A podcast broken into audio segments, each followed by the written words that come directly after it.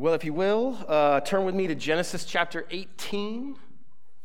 Um, we are going to continue our study of Luke this morning, but I want to start in, uh, in Genesis 18 for the simple reason uh, that Luke um, actually uh, subtly uh, points us to this passage at least three times between Luke 9 and 10. And so uh, you might be familiar uh, with the story there. It's just a story of, uh, of, of, a city called Sodom, which was um, leveled uh, by God. Uh, God uh, rained down fire from heaven upon this city and completely wiped it out. And this is one of those stories that people look to and they look at in, the Bible and they, they say, um, This is why I can't believe in God. to see somebody who is is so full of wrath and so full of judgment. This is a God I can't believe in. Or at least I can't believe in, in the Old Testament view of, of God. And I think that we, the people that, that would say that, um, say that because they don't see or they don't encounter the whole story within the right context. And so this morning, um, we're not going to look at the whole story. We're just going to look at one aspect of it, uh, one that we don't tend to focus on very much. Um, and, and this little aspect of the story and the heart behind it will help us uh, when we encounter uh, what we'll look at in, in Luke 9 and, and 10. And so, uh, to sort of set this up, um, there's a man named Abram. He's, Abraham, he's sitting at the front of his tent, and God shows up. And according to, to Genesis 18, God shows up, and, and it's three men. It says there's three men who come, and this, these three men are God. So three plural, one singular. It seems uh, kind of confusing. They come to Abraham to share some good news with him. He has he's been promised for a very long time that he is going to be uh, the, the patriarch of, of, of many, many people that many, many people are going to come from him. And, and the difficulty with that is that you have to have at least one son to be a patriarch, and he has none. And so God has promised him that he'll have a son. Well, he shows up this time to let him know hey, a year from now, you're going to be holding that bouncing baby boy. You and Sarah, you're going to have uh, a son. That promise is going to come true. And so they deliver the message, and then we see this weird little conversation that happens between these three, and, and it's about whether or not they're going to clue Abraham into what's going to happen next. And they decide to clue him in. And they let him know that there was a, an outcry that has risen to heaven, an outcry against the people of Sodom over acts of injustice. And so God has come down to see for himself whether these, this outcry is justified, and if so, then he intends to destroy it. Now, there's all sorts of kind of confusing things um, that are in this passage. Um, lots of theological questions. You know, how, how is it that God's three people yet one? How is it that, um, you know, you would think that God from heaven would be able to discern all these stuff. Why does he need to come down? Why does he need to go and investigate? Is God really omniscient? Is he really omnipresent? And, and, and Genesis isn't, isn't uh, refuting those things, but we'll explain a little bit more in, in a minute. But there's all sorts of questions that, are, that arise from this. So let me read this to you, and, uh, and, and we'll discover even, even more questions. Uh, Luke 18, beginning in verse 23. Then Abraham drew near and said, Will you indeed sweep away the righteous with the wicked? Suppose there are 50 righteous within the city. Will you then sweep away the place and not spare it for the 50 righteous who are in it? Far be it from you to do such a thing to put the righteous to death with the wicked, so that the righteous fare as the wicked. Far be that from you. Shall not the judge of all the earth do what is just? And the Lord said, If I find at Sodom fifty righteous in the city, I will spare the whole place for their sake. Abraham answered and said, Behold, I have undertaken to speak to the Lord, I who am but dust and ashes. Suppose five of the fifty righteous are lacking. Will you still destroy the whole city for lack of five? And he said, I will not destroy it if I find 45 there. Again, he spoke to him and said, Suppose 40 are found there. He answered, For the sake of 40, I will not do it. Then he said, Oh, let not the Lord be angry, and I will speak. Suppose 30 are found there. He answered, I will not do it if I find 30 there. He said, Behold, I have undertaken to speak to the Lord. Suppose 20 are found there. He answered, for the sake of twenty, I will not destroy it. Then he said, Oh, let not the Lord be angry, and I will speak again, but this once. Suppose ten are found there. He answered, For the sake of ten, I will not destroy it. And the Lord went his way when he had finished speaking to Abraham, and Abraham returned to his place. So, um, even more questions come out of that. Um, one is, is Is Abraham like more just than God? Is Abraham more righteous than God? Is he more merciful than God? Why is it that Abraham needs to intercede? Why does Abraham need to stand between God and Sodom and, and say, you, you can't destroy the righteous with the wicked? That's, that's not fair. That's not just. And you're the God of justice. Is, is Abraham actually better than God? And, uh, and so there's, there's all these questions. And, and we're not doing a study of Genesis this morning, but we do need to, to answer a couple of things so that it'll help us when we get to Luke. The first thing you need to understand when you study the book of Genesis is that um, there is a, a ton of uh, anthropomorphic language that's used in, in the book. What that means is um, here are these people who are learning about who God is. That's Genesis is written to an audience who is just learning about God. And, and you don't have a frame of reference for God. And so you use human, um, uh, uh you know, uh, uh, abilities or, or a human understanding, and you apply those things to the divine in order to help you understand the divine. And so it's called anthropomorphic language. It's, it's a humanizing of God, and it can be helpful, but it could also be uh, unhelpful at times. So when you see that three people show up, but those three men are called one God, the, the author of Genesis is trying to communicate the Trinity trying to help us understand what the Trinity is, is like. And that's how they choose to, to do that. Um, w- when it comes to God's omniscience and his omnipresence, uh, Genesis doesn't belie that fact or, or deny that fact, but it, it, shows us a picture of, of God that's, that is, well, it, it's essentially. Um, it's a little bit more human than it could be or should be in order to help us understand, right? Uh, the, the second thing to understand about Genesis is Genesis is this, this major theme running through it is that uh, we are created in the image of God. Human beings are created in the image of God. In other words, when you look at human beings, you're meant to see what God is like. You're, you're meant to see a reflection of who He is and His character.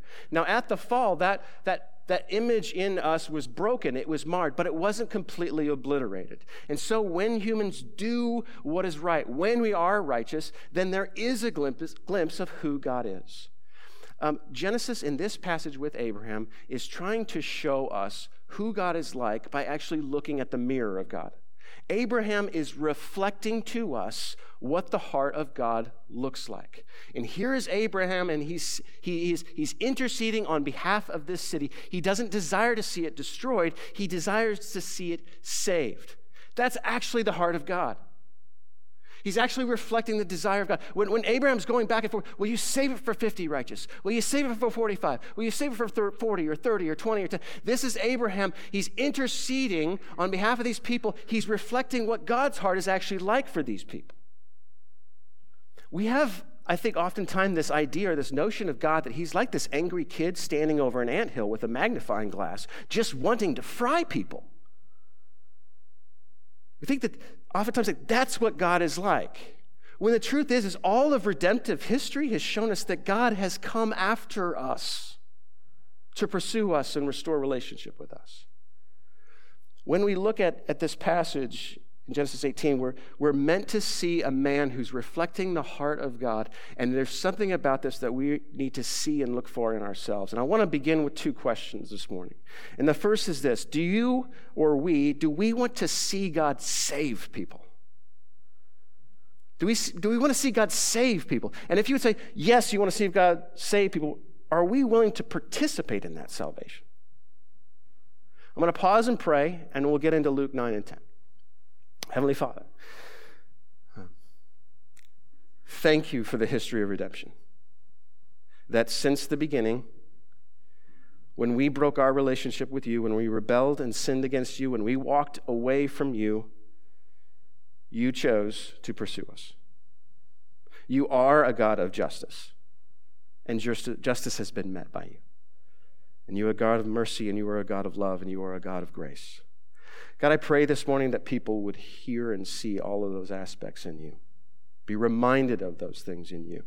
And because we have been saved by that grace, I pray that you would give us the heart and the love to see the world around us who is in desperate need of you. I pray all this in the name of your Son, Jesus. Amen. So, Luke, we're going to uh, begin in verse, uh, or chapter 9, beginning in verse 57 and go uh, through part of chapter 10 this morning. And what I want us to see is that the God of the Old Testament, who wanted Abraham to reflect not only his justice, but also his grace and his mercy, the God of the Old Testament is also the God of the New Testament. And in Jesus, in the Son of God, in the second person of the Trinity, God takes on flesh and he shows us fully who he is, what he is like, and what he wants. The God of the Old Testament is the God of the New Testament. And it's not a God who's standing over an anthill with a magnifying glass. So read with me, beginning in verse 57. As they were going out, or I'm sorry, as they were going along the road, someone said to him, I will follow you wherever you go. And Jesus said to him, Foxes have holes, and birds of the air have nests, but the Son of Man has nowhere to lay his head. To another he said, Follow me. But he said, Lord, let me first go and bury my father. And Jesus said to him, Leave the dead to bury their own dead. But as for you, go and proclaim the kingdom of God. Yet another said, I will follow you, Lord, but let me first say farewell to those at my home. Jesus said to him, No one who puts his hand to the plow and looks back is fit for the kingdom of God. After this, the Lord appointed 72 others and sent them on ahead of him, two by two, into every town and place where he himself was about to go. And he said to them, The harvest is plentiful, but the laborers are few. Therefore, pray earnestly to the Lord of the harvest to send out laborers into his harvest. Go your way. Behold, I am sending you out as lambs in the midst of wolves. Um, the instance here of, of sending out the 72 is peculiar to the Gospel of Luke. It's not in, in Matthew or Mark or John. And that's, that doesn't mean that it, didn't happen. It just means that those other gospel writers, it didn't suit their purposes when they were writing. Luke uh, really wanted to, to highlight this. Uh, Luke is also the author of Acts, the Acts of the Apostles, uh, uh, Acts of the Apostles, and, and Acts is all about the, the growth of the church. It's all about how the church got started and how it, it grew. Um, Luke really wants us to see that there is this multiplication aspect in the following after of this Jesus. It begins with 12, it goes to 72, then 120 in Acts 1, and then 3,000 in Acts 2, and then all of a sudden Luke stops talking about the multiplication of individual disciples and he starts talking about the multiplication of whole churches churches as, as this is beginning to face or change the face of the world as churches after churches are multiplied. To Luke, it's important that we understand that what we're participating in as Theophiluses, as, as lovers of God, what we're participating in is something that is meant to grow and to multiply. And he points that out. And this happens here with the 72. We need to understand that if we are lovers of God, then we should want what he wants, and that is to see humanity saved by him and to be willing to participate in the work of that salvation. So here's where we're going to go this morning. Um, from uh, 10, chapter 10, verse 3, we see these three handles. And I want to explain those because that's what I'm going to use for the rest of our time together. He uses this word followers, or I'm sorry, laborers. Laborers. Laborers is, is the, the, the human handle, or the handle for, for human participants in salvation. For disciples of Jesus Christ who love God and are pursuing Him and have, have chosen to join Him, we are laborers. Uh, the second uh, handle that we see there is, is the harvest. Those are the people that we're sent to. Those are the people who are in need of salvation. Those are the people that need to hear about the kingdom of God. And then the last handle is the Lord of the harvest. That's Jesus. Jesus is the one we labor for. All right?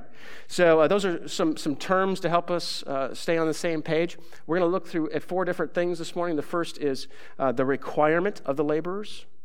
Uh, what is required of the laborers? What's the job description, so to speak?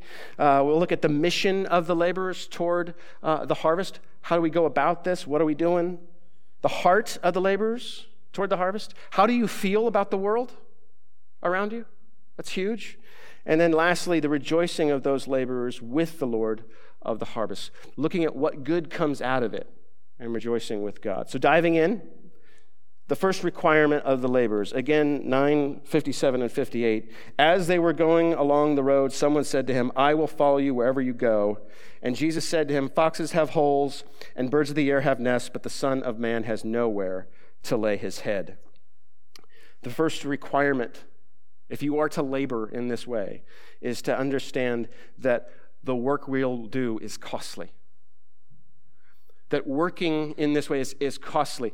Are, you prepared to, to follow Jesus in this work? And are you prepared for the great personal loss and the personal cost of following him? Earlier on, he, he said this For whoever would save his life will lose it, but whoever loses his life for my sake will save it. See, here's an individual who's come to Jesus, and, and Jesus knows his heart. He comes and he says, I'll follow you anywhere you want to go.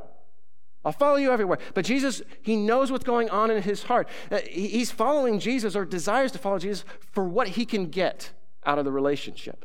Jesus, at this, this point, is his star is sort of on the rise, so to speak. He's becoming more popular. More and more people are coming out to see him and listen to him. Like the trajectory that Jesus is on, from a human standpoint, is more power, more authority, more, more prestige, more glory, more honor. In other words, it looks like he's headed toward a throne. And for this individual, the idea of joining in at, at this moment in the ministry of Jesus seems like a really, really good idea because he's going to take you places. And Jesus knows his heart. This is going to cost you. This isn't going to improve your situation. You're not going to have any material reward or benefit from following me. In fact, if you look at me, I'm homeless. I'm homeless. The point is that the lover of God, should, should he choose to labor for him, will have to surrender a kingdom in order to promote his kingdom. It's about giving up. Now, the interesting thing about what we see here is that this person, um, he, he, we don't know his response. Luke doesn't tell us whether he chose to stay with Jesus or to leave. And the reason why Luke is doing that is because he's really putting the question to us. Are you prepared to follow him at great personal cost? Are you prepared to give up the safety, the security of home in order to follow him? Well, uh, verse 59, the second requirement. To another he said, Follow me, but he said, Lord, let me first go and bury my father. And Jesus said to him, Leave the dead to bury their own dead. But as for you, go and proclaim the kingdom of God. The second requirement of a laborer is to understand that all of our relationships get reordered. Um, in that particular society, it was, it was acceptable for a person for a period of time to forego religious uh, duties in order to take care of familial obligations. It was acceptable to do that. And, and, and, Jesus actually is beginning to turn this on, on its head. He's actually saying something very, very extreme here. When he says, let the dead bury the dead, this is something very extreme. Um, he's actually quite fond of doing this. Uh, Matthew 5, he says something like this that if your, your hand causes you to sin, cut it off and throw it away. Now, does Jesus actually mean that if you sin, you should cut off your hands? No. That's not what he means. But what he's saying is that, that you should take sin so seriously. That you should take righteousness so seriously. You should, you should desire for righteousness and to avoid sin because you love him who has saved you, that you should go to such extreme lengths. He's not saying cut off your hands. He's saying take this seriously. When, when Jesus says, uh, let the dead bury the dead, he's not saying you don't get to go to your parents' funeral. He's not saying don't honor your father and mother. That's not what he's saying. What he's saying is you have a new reordered way of viewing your relationships. You know, we live in a culture where, where, where family goes first. Family comes first. And maybe some of you cling to this family first. And so, whether it's dealing with your parents or dealing with your spouse or dealing with your children, it's family first. And the reality is, for the, for the laborer of God, that's not the way it's supposed to be. Jesus comes along and says, No, it's not family first, it's me first. It's my kingdom first. And yet, so many Christians, we're, we're foregoing relationships in our community, ministry, in the places in which we, we work, in the in, in places in which we live. We, we forego uh, involvement in ch- church leadership, all sorts of things, because we're saying to ourselves, after I've gotten married, after I've raised my kids, after I've buried my parents, then I'll have time for the work of Jesus. But family first. Jesus says, no. Your relationships get reordered. It's Jesus first, it's His kingdom first. You know, today's Father's Day. You know that? And I, I am blessed with the fact that I, I have a father who has put Jesus first. And because he has put Jesus first, I see his relationship with my mother. I see how he, he relates to, to, to, to my brother and I. Because he's put Jesus first, it has made all the difference. The, the reality is, dads, dads, hear this. Like, your family is not to be worshiped. And to prevent it from being worshiped, put Jesus on the throne, put him as first, and that will order all other relationships that you have. You want to love your spouse well? Put Jesus above her. You want to love your children well? Put Jesus above them. Jesus first. Are you prepared to reorder all of your relationships in order to labor after him? Third requirement, verses 61 and 62. Yet another said, I will follow you, Lord, but let me first say farewell to those at my home. Jesus said to him, No one who puts his hand to the plow and looks back is fit for the kingdom of God. Now, this is really interesting because Jesus is alluding to two different things. Let me read the first one to you. This comes from 1 Kings 19, 19 through 21. This is where a prophet named Elijah is uh, calling a guy named Elisha to follow him. He says this So he departed from there and found Elisha, the son of Shaphat, who was plowing with 12 yoke of oxen in front of him, and he was with the 12th. Elijah passed by him and cast his cloak upon him, and he left the oxen and ran after Elijah and said, Let me kiss my father and my mother, and then I will follow you. And he said to him, Go back again, for what have I done to you? And he returned from following him. And he took the yoke of oxen and sacrificed them and boiled their flesh and the yokes of the oxen and gave it to the people, and they ate. Then he arose and went after Elijah and assisted him. This is a picture of a man who is going to follow after Elijah, but he is making a hard stop to his previous life. So much so that he's sacrificing the family oxen. Well, I'm sure his parents were really, really proud of that moment. He destroys the family oxen and he throws a party with it. And he, he's making a break to his old life to follow after Elijah. On the other hand, there's something else that Jesus is alluding to when he says, um, uh, No one who looks back is fit for the kingdom of God. He's, he's actually referencing Sodom again.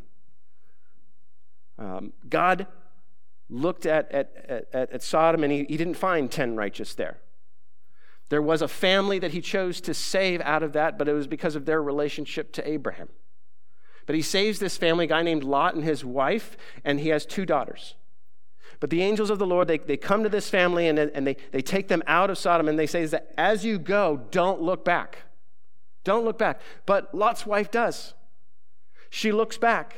And she looks back because she's leaving home. She's leaving what's familiar. She's leaving the life behind that she wanted to live. But it's a place of sin and darkness, and she is looking back with longing to a place that she's actually being rescued and saved from.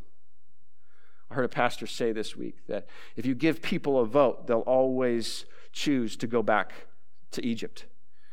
It's this picture of, of, of, the book of Exodus where God has taken uh, his people out of slavery in Egypt, and yet because of the, the harshness of the wilderness and the things that they face, the, these people, they want to constantly go back to slavery. They want to go back to bondage. It's a looking over their shoulders. And what we have in, in this passage, there's these, these two pictures. On the one hand, there's Elisha who's he, he's burning the bridge. He's going to go forward. And then there's Lot's wife who's looking back at the life that she's longed for that she wants to keep. Um, it's said that uh, Cortez, when he, when he came to the New World, that he, he burned his ships as a way of, of, of, helping his men see like there's no going back, there's only going forward. Now, he did that for wealth and fame. We as laborers are called to do that for Jesus, for him. Like there is no going back, there is no looking back, there's only going forward. There's this reality that that, that, that we could look back on our past life before we were saved and see, see the, the, the sin in which we lived and we can miss it. There's a word I, I want to point out to you when, when Jesus says that uh, anyone who puts his hand to the plow and looks back isn't fit for the kingdom of God. That word fit there is outhetos. It's this Greek word, it means well placed. It's like a puzzle piece or it's like it's like a square peg in a square hole. Like to, to look at what jesus has done and to follow him and not look back. You find your fit you find your place in his kingdom but to constantly be looking over your shoulder and long for the life that you once had that's that's out of place. That doesn't fit. That doesn't work. So the next question for you is is will we leave behind that life that we wanted with all the glitter and the temptation and the promises of self fulfillment in order to labor for Jesus and his kingdom. Moving on to the, the mission of the laborers to the harvest. And I'm not going to belabor this point. Um, I addressed this two weeks ago when Jesus sent out the 12. There's lots of similarities with that passage. But to, to briefly say this the mission of the laborer is to proclaim the kingdom of God. These, these disciples, they were given power to demonstrate the kingdom of God, but it was more about proclaiming the kingdom of God. It's a kingdom that Jesus inaugurated with his death, he'll consummate it with his return. But this is a kingdom where, for, for those who are, take part in it, the, the punishment of sin has been removed, the present or the power of sin has been removed, and now we are only longing for that presence of sin to be removed. A time when, when death and pain and sorrow are, are taken out of the equation, and we get to live the life that we were meant to live, the life we were meant to have. And, and the role of the, the laborer is, is this mission it's to prepare people for that, it's to point them to that, it's, it's to show them a new reign and a new rule that's actually life giving. That's the mission. And so uh, we'll move on to the, the third aspect of the passage the heart of laborers. What does the heart of, of the laborers look like toward the harvest? If you'll read verses 10 through 16 with me of chapter 10. But whenever you enter a town and they do not receive you, Go into its streets and say, Even the dust of your town that clings to your feet, we wipe off against you. Nevertheless, know this, that the kingdom of God has come near. I tell you, it will be more bearable in that day for Sodom than for that town. Woe to you, Chorazin! Woe to you, Bethsaida! For if the mighty works done in you had been done in Tyre and Sidon, they would have repented long ago, sitting in sackcloth and ashes. But it will be more bearable in the judgment for Tyre and Sidon than for you. And you, Capernaum, will you be exalted to heaven? You shall be brought down to Hades. The one who hears you hears me, and the one who rejects you rejects me, and the one who rejects me rejects him who sent me. Somebody would look at that passage and they'd say, Well, there's that God again, like that angry little kid with a magnifying glass over the anthill talking about judgment. And what we fail to hear is the heart of Jesus. We fail to hear, and, and, and, and the heart of Jesus is expressed in this one word woe. Next week, uh, somebody's going to share a little bit deeper what that word means, but I'll say what woe doesn't mean. Woe doesn't mean yeah.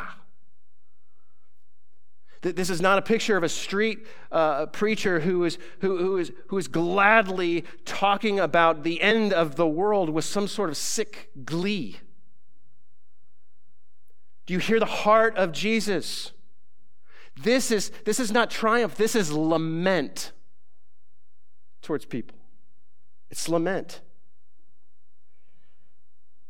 Uh, last week we looked at uh, something that happened with the disciples they're headed towards a, uh, this Samaritan town, and um, uh, they're, they're, they're going there to prepare for Jesus. He's going to spend the night there on their way to Jerusalem. But the Samaritan town doesn't let him stay there, they reject him. And so one of the disciples says, Jesus, do you want us to call down fire from heaven on these people? That's a, a, a connection to Sodom there? Do you want us to call down fire from heaven? In other words, he wants to see the place judged. More than that, this individual wants to be the hand that judges them. See, here they come to, to prepare a place for Jesus and they're rejected. And so he's personally rejected. He's indignant. He's vengeful. Vengeance is a, is a thing that human beings should not wield. Vengeance is a poison to our soul. We don't know how to make up for what somebody takes from us in a way that's actually just. I think of uh, the line uh, from uh, Melville's uh, Moby Dick. And, in Captain Ahab, if you know the story, calls out to the whale in vengeance. And, and, and if you want like a, a line about vengeance, like there's nothing bigger than this line.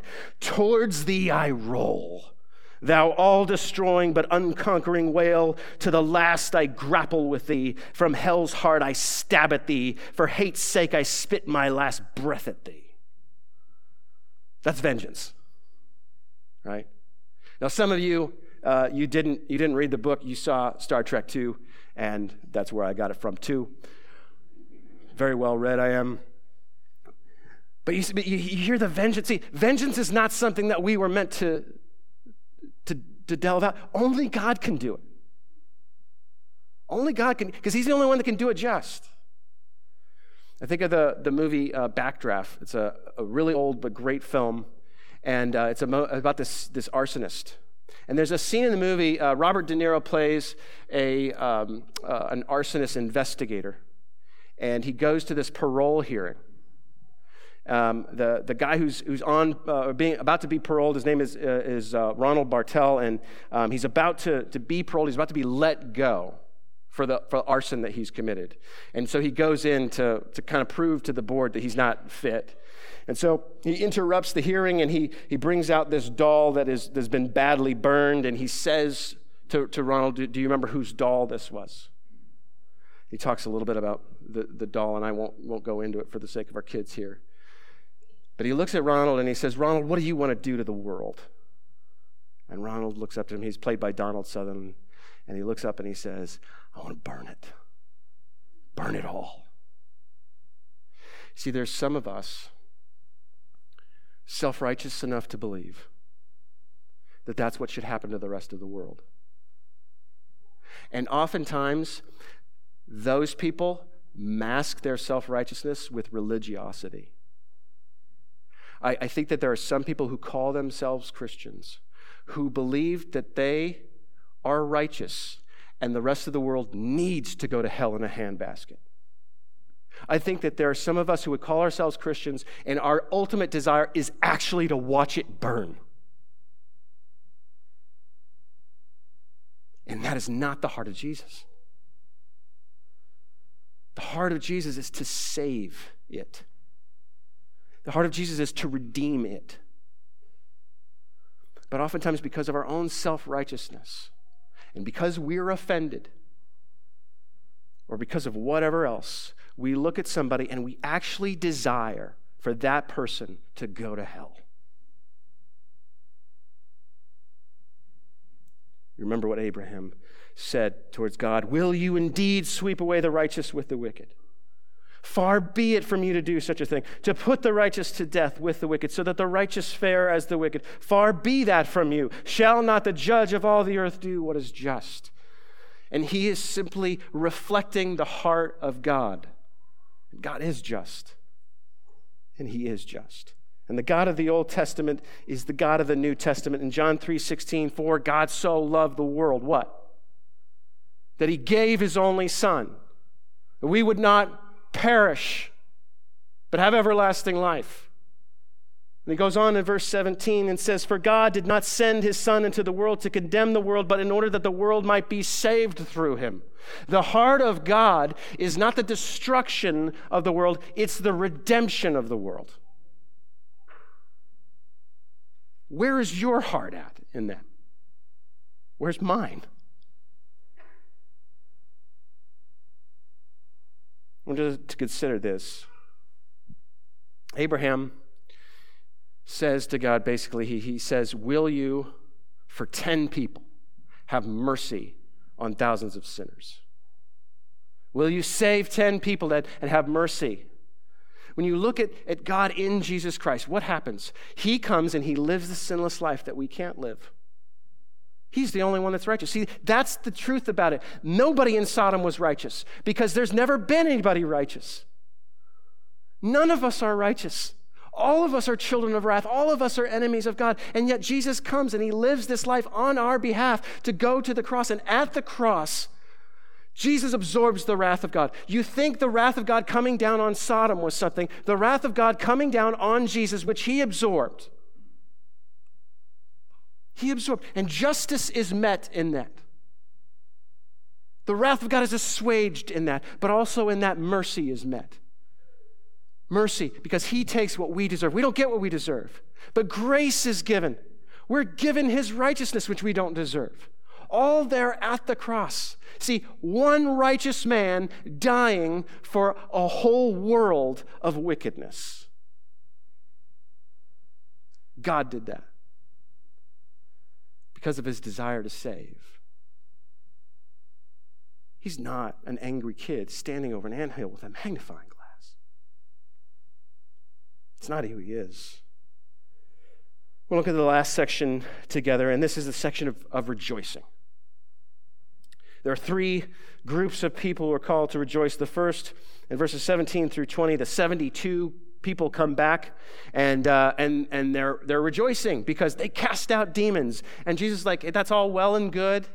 You know, as far as that thing goes, like, I'm going to handle all that. He says, here's what you need to rejoice in rejoice in the fact that your name is written in the book of life. Your name is written in heaven, that you fit in the kingdom of heaven, that, that you have a place there. Rejoice in the fact that God has saved you. You see, I think if we rejoice in the fact that God has saved us, I don't think that we can have the posture towards the world of, of, of like, burn it all down. I think when we realize what we have been saved from, we look at the world with more compassion. So we rejoice. You, do you rejoice in the fact that your name is written in heaven? The second part of, of rejoicing in verses 21 and 22, Jesus is actually rejoicing. He's rejoicing over the fact that God's salvation, it, has been revealed to humble people. It's been revealed to, to, to the people who, in many people's eyes, aren't, aren't the wise, aren't, the, aren't the, the, the, the smart, aren't the, the wealthy or the powerful. It is the simple people who, who this salvation has been revealed to. And Jesus is, he's rejoicing over that fact. But then there's this last group of people he calls to rejoice, and that's the disciples. Verse 23 and 24. Then turning to the disciples, he said privately, Blessed are the eyes that see what you see. For I tell you that many prophets and kings desire to see what you see, and did not see it, and to hear what you hear, and did not hear it. He's calling them to rejoice because there's all this redemptive history of people who have longed for the moments that they are seeing, longing to see redemption happen, longing to see salvation take root and take shape and take form. Abraham didn't see it, Moses didn't see it, Elijah didn't see it. Isaiah, Jeremiah, none of them saw it. David, Solomon, nobody saw it, but they longed for it and they looked forward to it. And here the disciples, they're living in the midst of it. It's playing out all around them. And for us, it's accomplished. The work of Jesus is done, it's finished. And we get to be a part of this kingdom. Do we rejoice at that fact that the work is done? I'm going to conclude with a story. Maybe some of you guys heard about this uh, this week uh, the story of, of Khari Willis. Khari Willis. Uh, at the, the ripe young age of 26, uh, Willis has retired from the National Football League. He was the starting safety of the Indianapolis Colts. He played for three years. He was drafted in 2019. Um, initially, like his paycheck wasn't that great. He only made $3 million over the course of the last three years. He is actually leaving his contract early and he's walking away from $2.5 million. Now, if he'd finish out his contract, play another two years, he'd become a free agent, and that's when the money would start rolling in. And he is, he's not retiring because he is, uh, he's tired or because he's hurt or because he's injured. He's actually had a really decent career and, and his trajectory looks really, really good. He, he stands to make a lot of money. He stands to have a good career with people cheering his name, with kids wearing jerseys with his name on the back. Like he stands to, to really stay at the apex or even go higher than that, at the, at the highest peak of anybody in their career. And he's walking away from that for Jesus. Here's what he tweeted this week With much prayer and deliberation, I have elected to officially retire from the NFL as I endeavor to devote the remainder of my life to the further advancement of the gospel of Jesus Christ. I thank all of my family, friends, and those who have supported me on this journey thus far, and I look forward to your continued support through the next phase of my life. I am both humbled and excited to pursue the holy call that God has for my life, which brings me much joy and purpose. Rejoice in that. Now, dads, let's say he's your kid. Let's say your 26 year old comes to you, whether it's you know, professional sports or you know, a professional musician or whatever, but your kid comes to you and they have made it. Like all the years of you taking them to practices and all the work that you put into them and all of the, you know, the, the traveling and, and the expense of extra coaching or, or tutoring or whatever, like all the work that you help them in, in becoming and getting to this point, and not, not to mention the talent that they have. Talent and gifting that, that thousands and thousands of other people would kill themselves to have. Like they, they've risen to this point. And here they are at 26, and they're, they're, they're at the top. And they come to you and say, Dad, I'm leaving it all for Jesus. How would you respond? Think about that, dads. Would you be like, What? You can't do that. Like play play for another 6 years. Just play for 6 another 8 years maybe. Like just just earn like another 10 or 15 million dollars, then you can retire. Like you're in your peak, you're in your prime right now. To give up now and, and to go follow Jesus now, like follow Jesus later.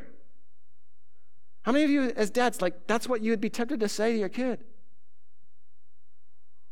Or how many of us hopefully would say, Praise God, son, go. Daughter, go. Give everything you have for him.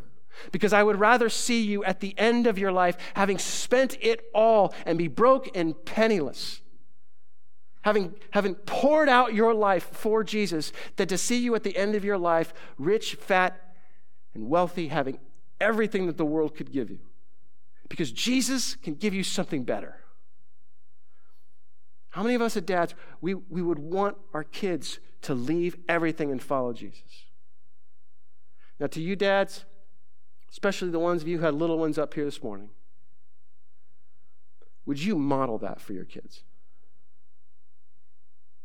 Would you model a life that demonstrates that you are willing to, at great personal cost, follow Jesus?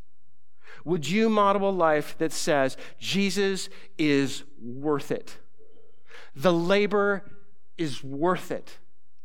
Would you model that kind of life? Because believe it or not, you're already preaching a sermon to your children, whether that or not that's true for you.